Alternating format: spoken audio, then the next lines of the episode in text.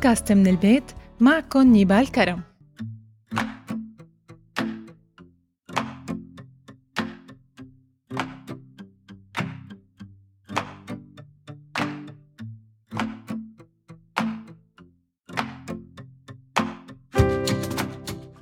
مرحبا. ما حدا بيقدر يوصف لك هاي الحالة وهذا الشعور لحتى تجربيه أنت؟ وفجأة بتصيري بتفكري بهي المعجزة الحقيقية. كيف جسم قدران يأمن ويحضن ويغذي ويحمل روح تانية ويغير حاله كرمال يتناسب مع هالكائن الجديد لراحته وحياته؟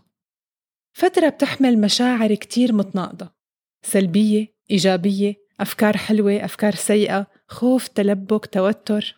فترة سعيدة وفترة محزنة بنفس الوقت. تناقض كتير غريب بيصير مع المرأة أثناء الحمل والولادة يلي هن معجزة الحياة. قد ما كنتي مستعدة وجاهزة ممكن تلاقي حالك قدام شي غريب وجديد سواء من التغيرات يلي بتصير بالجسم بالنفسية أو التغيرات يلي بتصير بروتينك اليومي حياتك وعملك هل كل هاي التغيرات ترجع مثل ما كانت قبل يا ترى؟ هذا موضوع حلقتنا لليوم خلونا نبدأ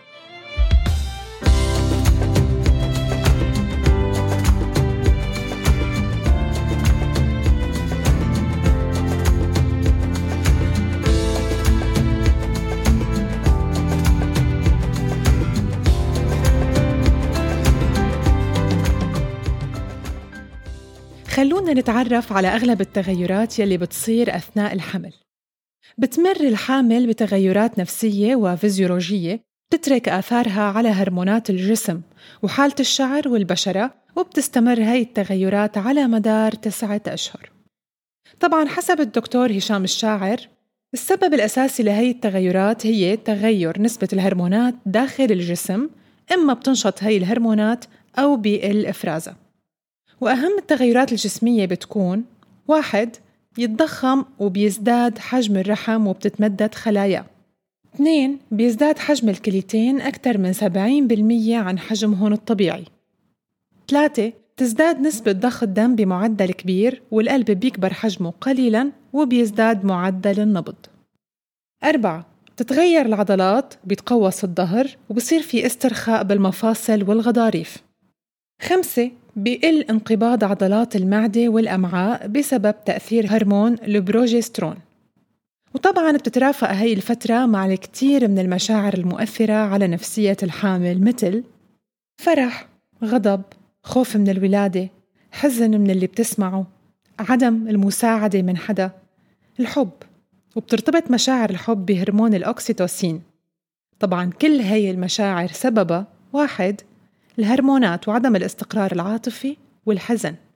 اثنين الضغط العصبي بسبب التفكير بكل شيء بعد الولادة وبالمستقبل. ثلاثة التغيرات الجسدية نتيجة زيادة حجم الطفل وزيادة التوتر. أربعة التعب، الإرهاق، الغثيان وغيره. هذا كله بيأثر على نفسيتها طبعا هذا بيتطلب رعاية عاطفية للأم لأنه هذا الشيء بيساعدها تتأقلم مع التغيرات هي وبيساعد طفلة أيضا لأنه الطفل بيتأثر بكل شيء حتى بمشاعر الأم من حزن أو فرح. فهذا بيساعده ينمى ببيئة هادية وسعيدة.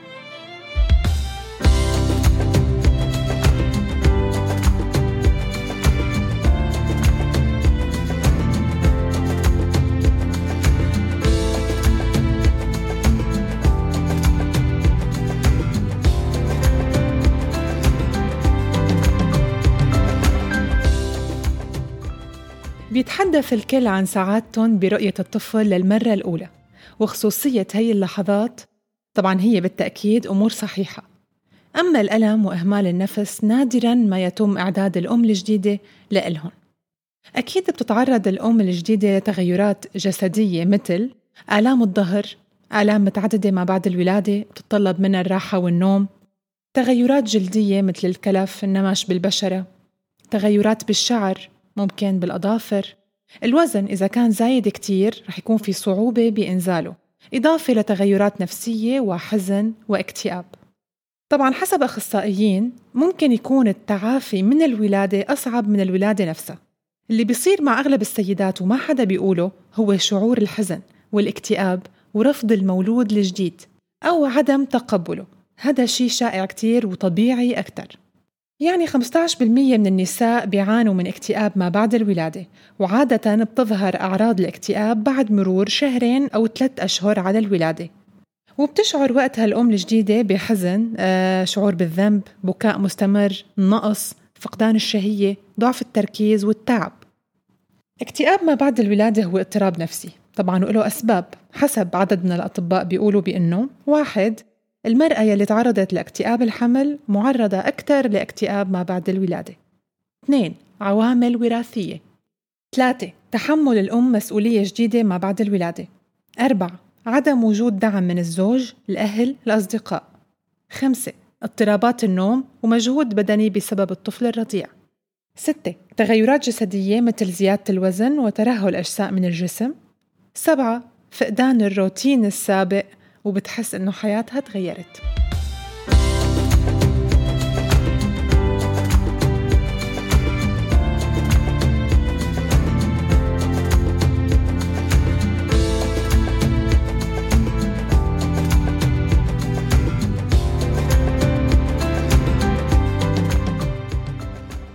طيب هلأ وصلنا للفقرة المهمة كيف بترجع الأم لحياتها الطبيعية؟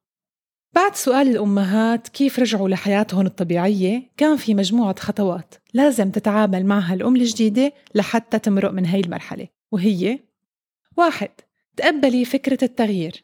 عدم تقبل التغيير بيخلي الأم ما تستمتع بأي شيء بتعمله بسبب الأفكار السلبية والحل تتصالح مع الفكرة وتعيش معها. اثنين اطلبي المساعدة. البعض بيلاقوا إحراج من هذا الموضوع لكن لا. فيك تستعيني بأهلك بأهل زوجك أو قرايبينك لحتى تحصلي على ساعتين إلك ممكن يشحنوكي بطاقة كبيرة. ثلاثة مارسي هوايتك المفضلة. كل ما أتيحت لك الفرصة مارسي الهواية يلي بتحبيها رسم، كتابة، موسيقى أو غيرها.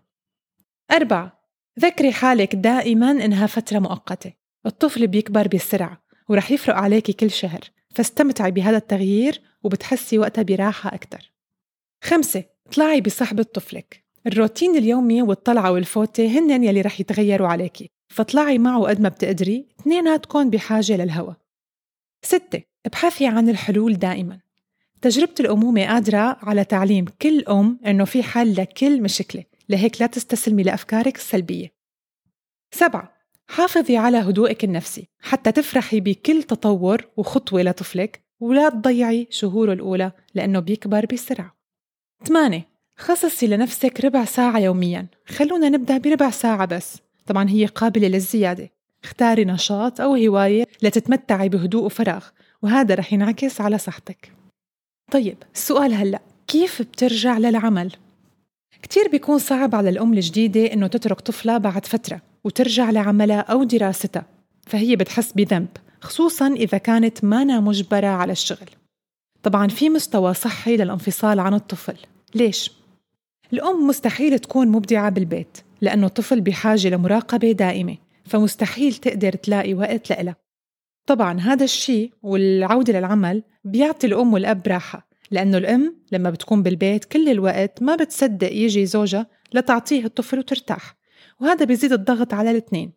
أما لما ترجع من شغلها فبتلاقي حالها مو مصدقة تقعد معهم وتقضي وقت مع طفلها وهذا مثل شعور العيد.